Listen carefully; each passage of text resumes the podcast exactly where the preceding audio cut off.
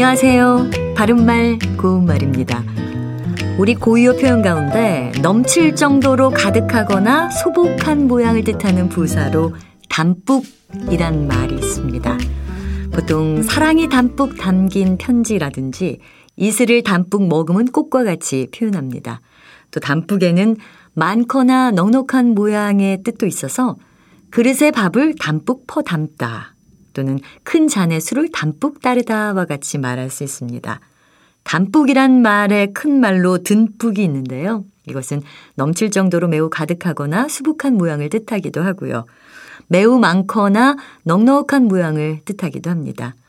밥그릇에 밥을 듬뿍 담다, 양념을 듬뿍 넣어야 맛이 좋다, 이렇게 표현합니다.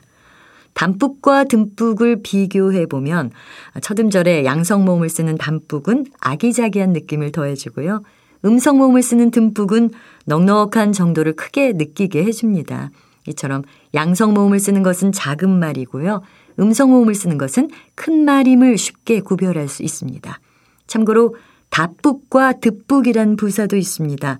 다뿍은 분량이 다소 넘치게 많은 모양을 뜻하고요. 득북은 분량이 꽤 넘치게 많은 모양인데 이 경우에도 답북은 작은 말, 득북은 큰 말입니다. 그릇에 밥을 답북 퍼주다, 비빔밥에 고추장을 듬뿍 넣어 먹다 이렇게 표현합니다. 바른말 고운말 아나운서 변희영이었습니다.